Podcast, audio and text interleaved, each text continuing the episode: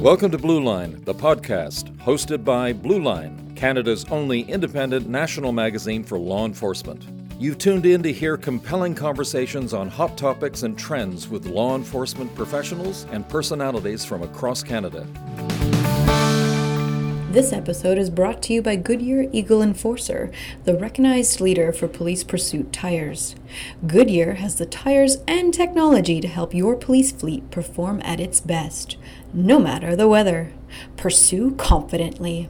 Hi, everyone, and welcome to another episode of Blue Line, the podcast. I'm Renee Francoeur, the editor of Blue Line Magazine. Thanks for tuning in.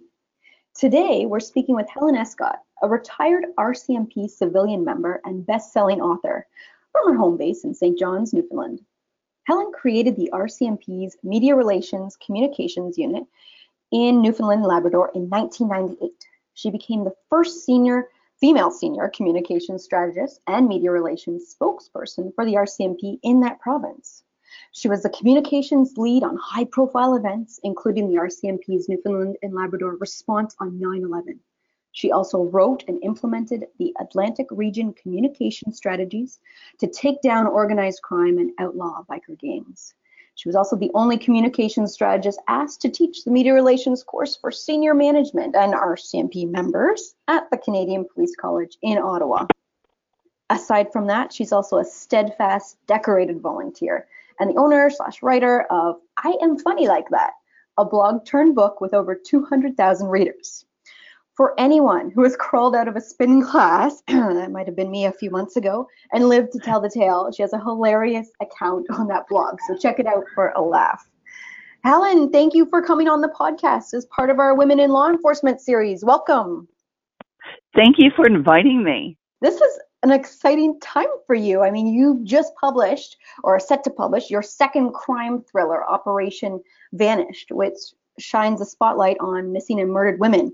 So, congratulations on that. Oh, thank you so much. And I know you said this book was an opportunity um, to rely on your years of rich experience as a civilian member of the RCMP. So you've got to tell me more about how you channeled that experience, uh, you know, and used your networks for this research. Tell me about it. Well, I had the honor of working with some amazing police officers uh, through some of the biggest investigations. And, you know, I'm thinking about Newfoundland's response to 9 11, which, of course, is now a Broadway play. It's also in Australia, London, and Toronto. Who would have thought 9 11 would be a Broadway play? And, you know, mm. numerous murder and drug investigations, the normal type of police work. And I know that police officers, you know, I work with came to the job really wanting to help people and, and do a great job. And that's what inspired me every day.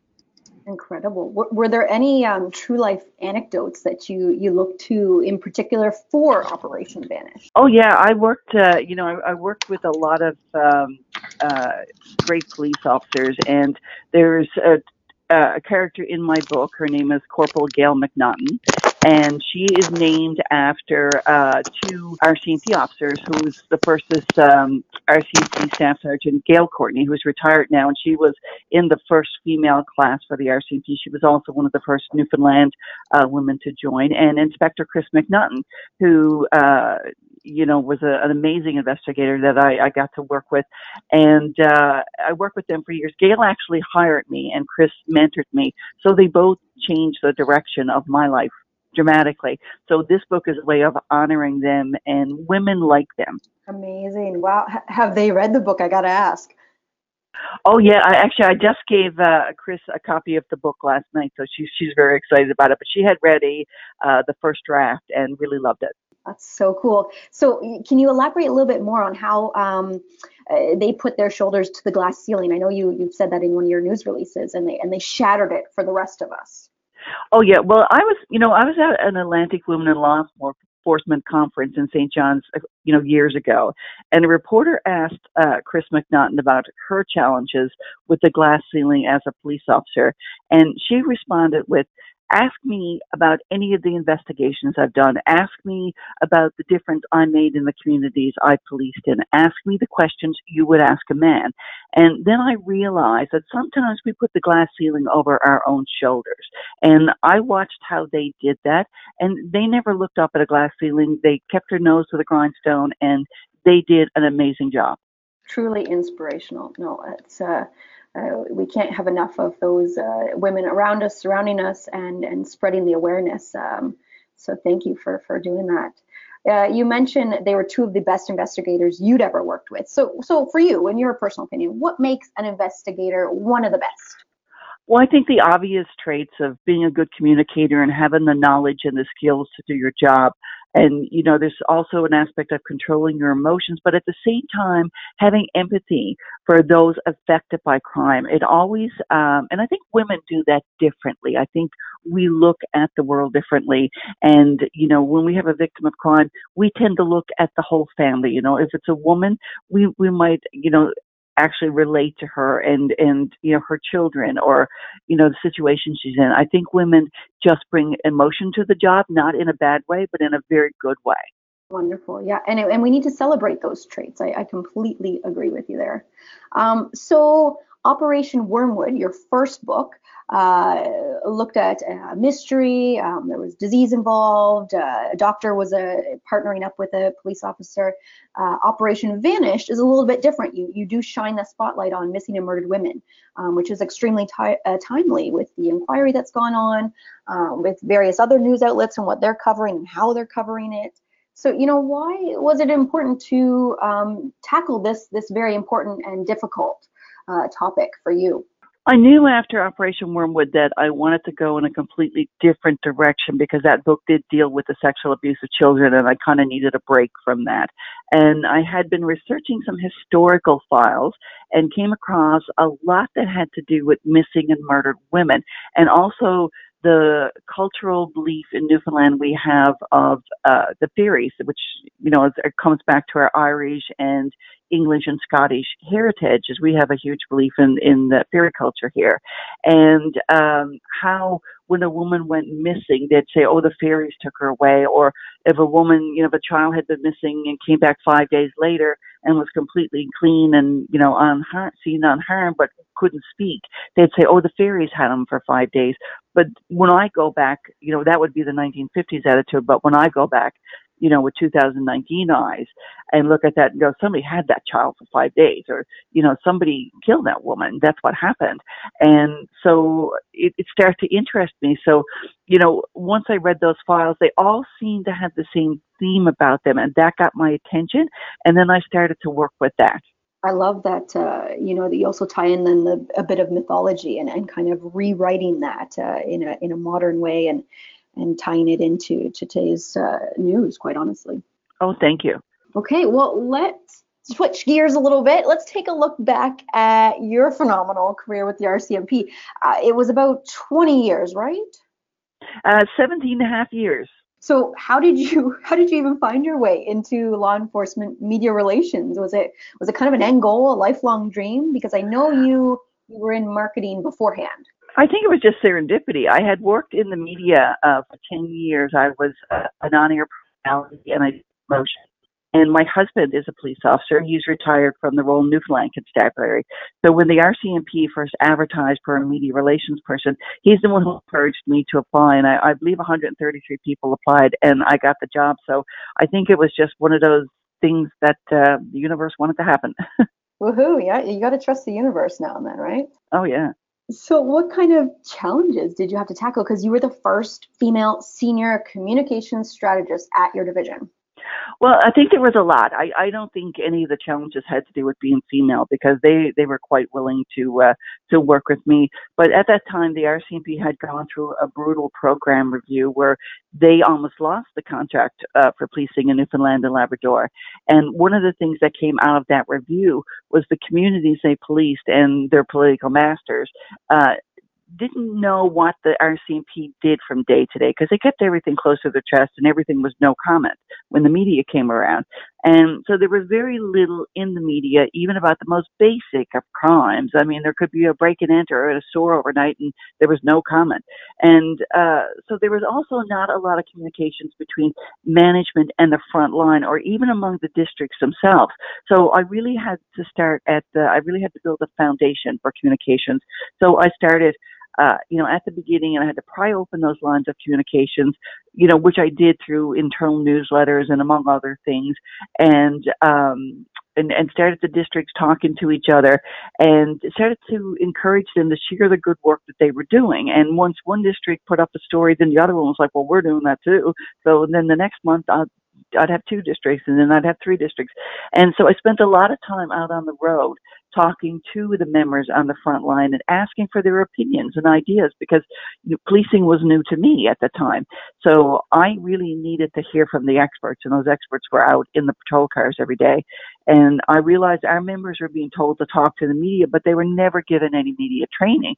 And their biggest fear was, well, what if I say something wrong? I'll be fired. I could lose, you know, I could totally taint an investigation. So they wouldn't speak. So one of the things I did was I created a media relations course and set out to train as many members as I could. And at the time, it was also the beginning of social media. So I had to drag the RCMP kicking and screaming into the early days of creating a website, keeping it updated, and Facebook and Twitter. So, but they eventually went, and and once they kind of saw the benefit of it, it, it became very easy. And I got to say, I did have the support of management for everything I did. At times, I thought I was a little crazy, but eventually came around to my way of thinking. Wow. So so you really kind of built it from the ground up with with not a lot to go on and and had to really submerge yourself uh, to figure it all out. Yeah, well, there's no job before. It was the first first time they had a media relations unit, so I uh, I really had, which was great because I didn't have to go with somebody else's plan. So mm-hmm. it let me go in and start completely new. So they were very open. I had very good supervisors at the time who were very open and knew this had to be done. Fantastic. Yeah. And, and uh, I'm sure with the social media, I had been reading recently, you know, how in the beginning we all kind of thought it was a trend, it will pass, we don't need to jump on board. And and now, uh, look, it's it's part of uh, most people's morning routines or, or depending on their shift, their afternoon routine, uh, you know, first thing you check. Absolutely. Yeah, that's fantastic. So congrats on uh, uh, implementing that. and it's still being used, the groundwork that you laid. Oh yeah, absolutely. Now they're they're doing wonders with it. It's amazing that uh, the job they're doing. With now they're fantastic at it. They're actually probably the experts at it. And it's it's always twofold, right? I mean, we have the communications with yes, the media, with the public, um, but I like how you mentioned, you know, internally uh, we weren't talking to each other either, and and that's uh, another challenge that um, is constantly uh, needing attention. How do we increase communication uh, internally as as well? So thank you for mentioning that. No problem. Absolutely perfect. So, what about your most memorable moment on the job? I know it's hard to pinpoint one, but but I've got to ask: uh, was there was there a specific moment you go back to and, and get really excited about still? Uh, I think for me, there's there. You're right. There's so many of like you know really funny times, really dramatic times. Uh, but I say that the the terrorists flew into the World Trade Center it was a terrifying time, and it was the first time I'd ever heard the word terrorist being used. And it really frightened me. It was also the first time that, as a communications expert, that I really questioned if I should be doing this job. And I think a lot of people at that management table at the time kind of questioned, you know, their, themselves at that point because it was a frightening, very frightening time. Yeah, I, I can't even honestly imagine. I mean, what, did you guys sleep? Uh, what was it like being around that table? Well, you know, it's um, it, it, well, I, I guess the thing was people didn't know what this was. We we didn't know was this the beginning of World War Three? Uh, where was the next? Because then the Pentagon blew up, and and we didn't know where the next plane was coming and you know and we didn't know where where next was going to be hit so you know the the public were uh totally uh panicking and and you know crisis is one thing the RCMP does really well. We do crisis amazing. Um, it's the everyday stuff that we kind of stumble at. So everybody knew what their job was and was willing to do it. I mean, you train for it all your life you just kind of hope you never have to do it.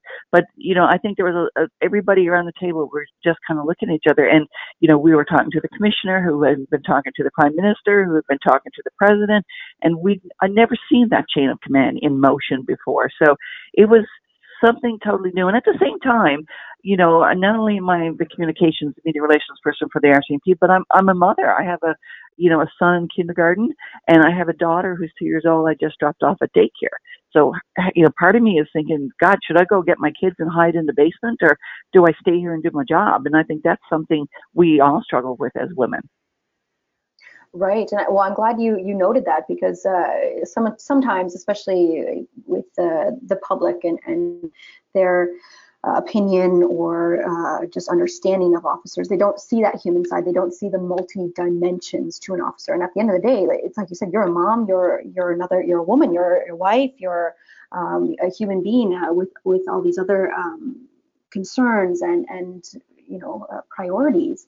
Um, so for sure, it's uh, something that uh, you would have to have battled those those priorities at, that time. So, um, I mean, goodness, what was uh, was there any lessons learned from that incident uh, that you would do differently?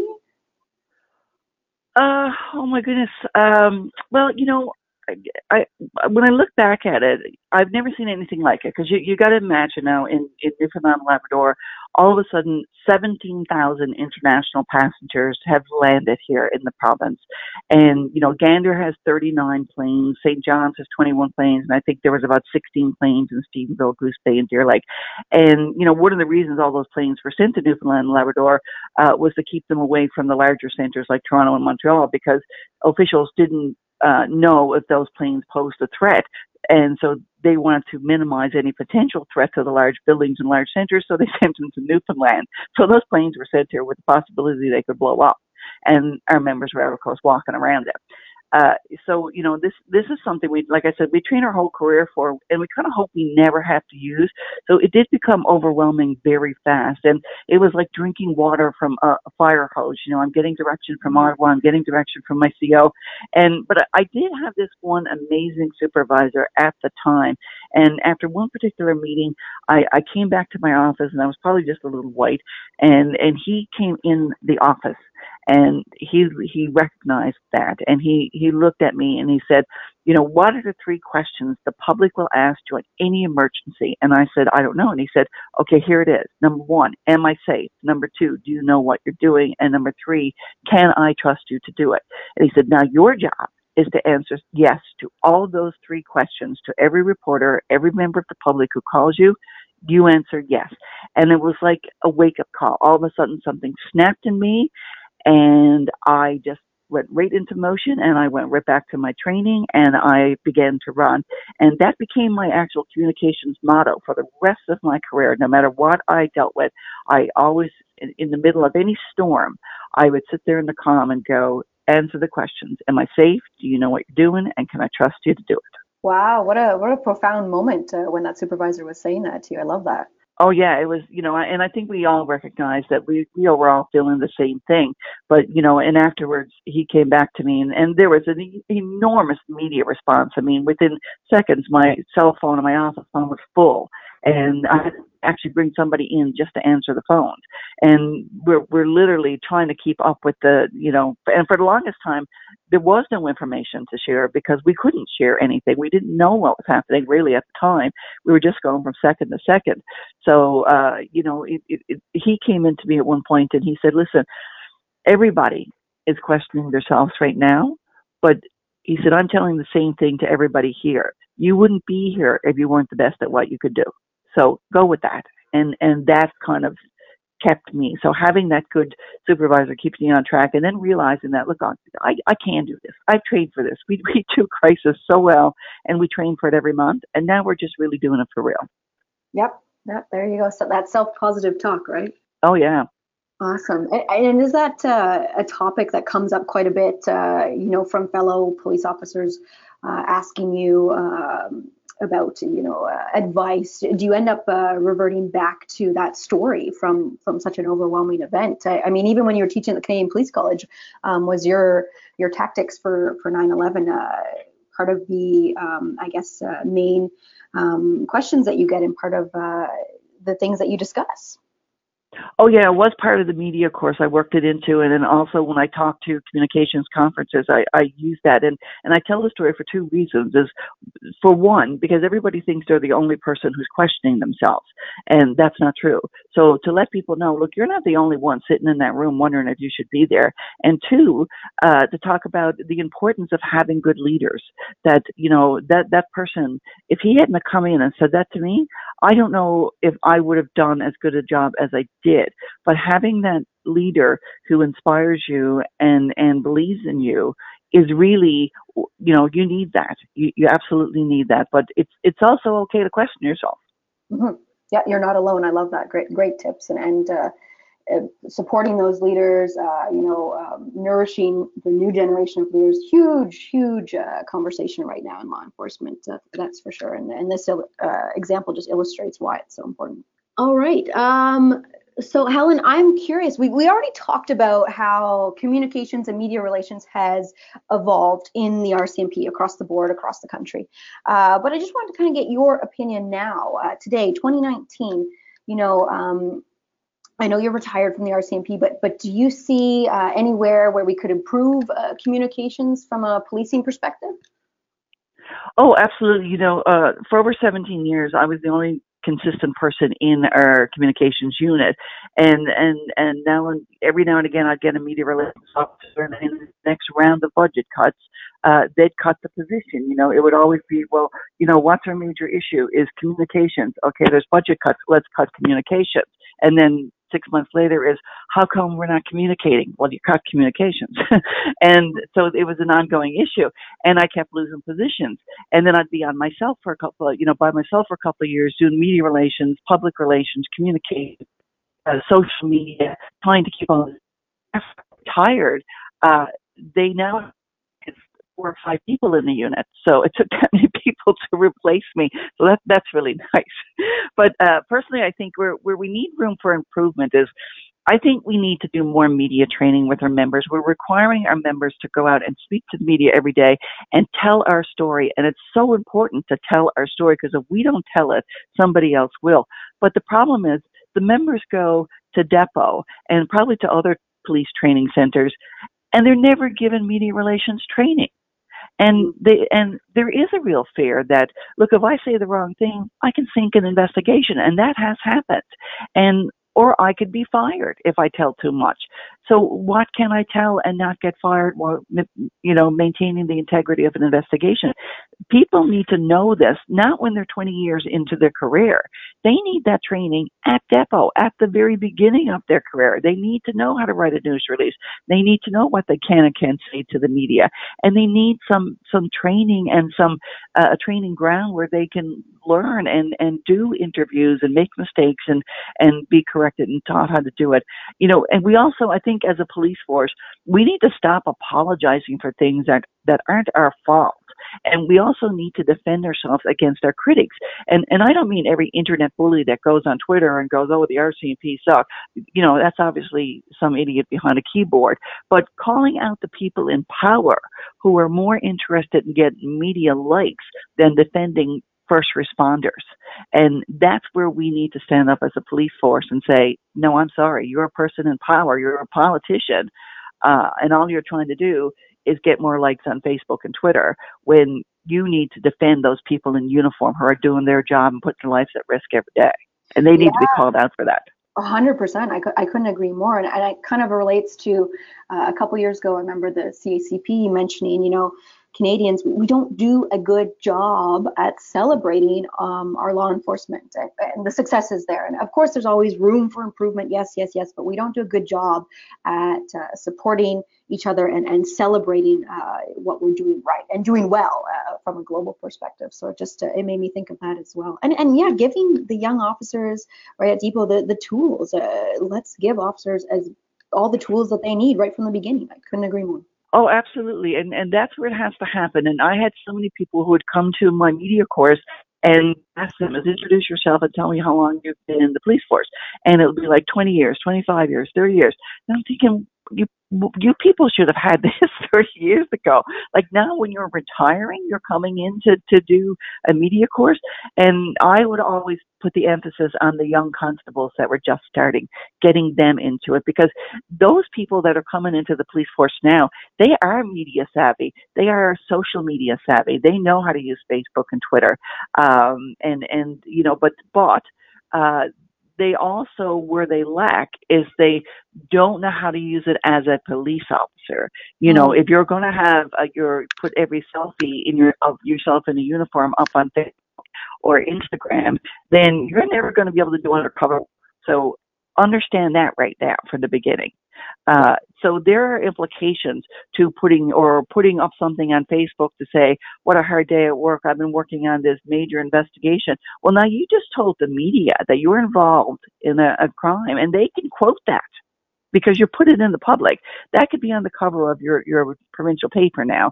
So they have to be told they need to have the leash pulled back to say, look, and we have strict policies, but they seem to have gone to the side because I see that on Facebook every day. People mm-hmm. putting up stuff and members in uniform holding a, a bottle of beer, going, "We're celebrating this."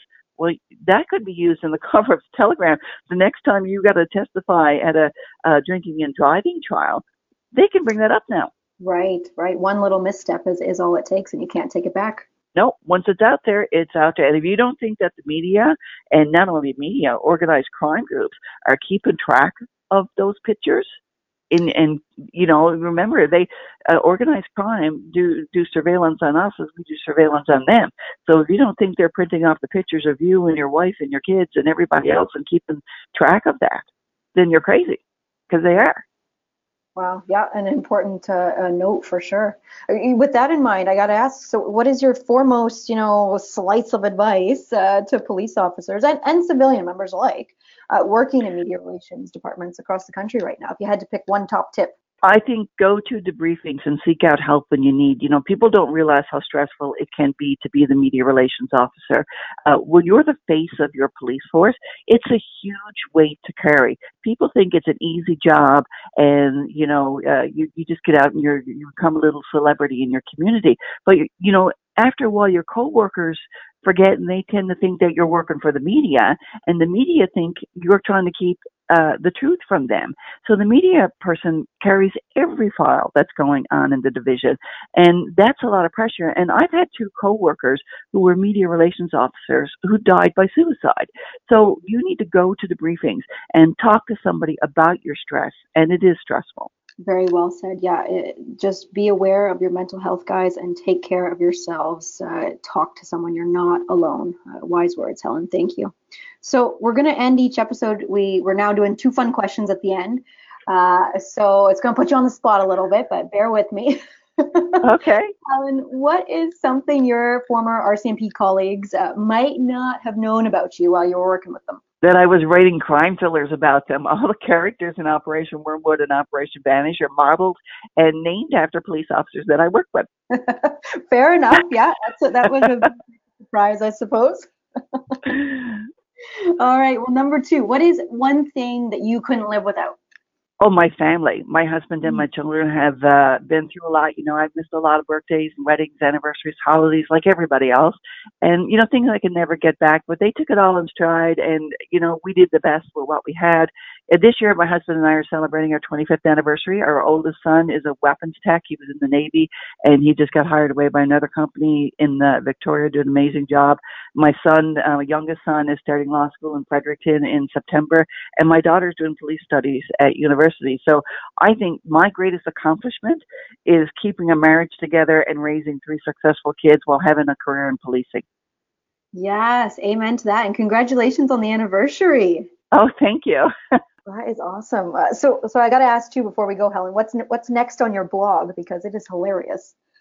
Oh, thank you. Well, the blog, you know, it's funny. I always said I, I could write a book about all the stupid things my husband does that that does that ticks me off, and and then I actually started doing that. so the blog is about just everyday life. It's about marriage. It's about kids. It's about you know the, the way I see the world, and it's just a. It actually started as a way uh, when I was being counseled for PTSD to uh, and said, you know, you're pretty funny, and you should uh, you should start writing this stuff and a friend of mine said you should have a blog, and I said, yeah, you know, I'll try that. And I was thinking, you know, maybe one or two people may read it, and I figured my husband and my best friend would read it, and uh, and then all of a sudden it's over two hundred thousand people are reading it. So a lot of women have uh, husbands that do a lot of stupid things. oh yeah. and I love how it takes me back to, to St. John's. I've only had the pleasure of, of being uh, there once for a weekend to visit a, a, very good friend of mine that was uh, going to school at Memorial. But uh, what a unique place, uh, you know, down by the, the docks. And, and, it's in your book too, the fog that comes in. And uh, I just, I love how you immediately transport transport people back uh, to that beautiful and special location. So thank you. Oh, thank you we are in God's country. They say Newfoundland is the tip of Atlantis. It's a magical place. Hmm. People come here and they never leave. And, uh, you know, we do have an amazing culture. We're a mixture of Irish, Scottish, English. We're a culture of a melting pot of everything. And of course, you know, they don't make Broadway shows about just anybody. So, you know, the fact that we have a Broadway show about our kindness uh, says a lot about us. It certainly does, yeah, and and how that show is still running, right? Uh, it's all there. It's it's yeah, you yeah, it's winning all the awards, still running. Yeah, there you go, exactly. Well, Helen, thank you so much for joining us today and sharing your story, your passions, a little bit more detail on your books. Uh, with Blue Lines listeners. I am looking forward into jumping into uh, McNaughton's shoes for Operation Vanish. That's for sure. Digging up some uh, of the past uh, in that book. So happy writing and please keep us posted on what you're up to next. Perfect. I will. Thank you. Thank you. All right. Just a note to our listeners Operation Vanished, published by Flanker Press, is available at indigo.ca, amazon.com, Barnes and Noble, and Kobo, and on many other platforms as well. We hope you enjoyed this episode of Blue Line the podcast. Thank you to everyone listening, especially those protecting our communities. Stay safe, everybody. Thank you for joining Blue Line, the podcast hosted by Blue Line, Canada's only independent national magazine for law enforcement.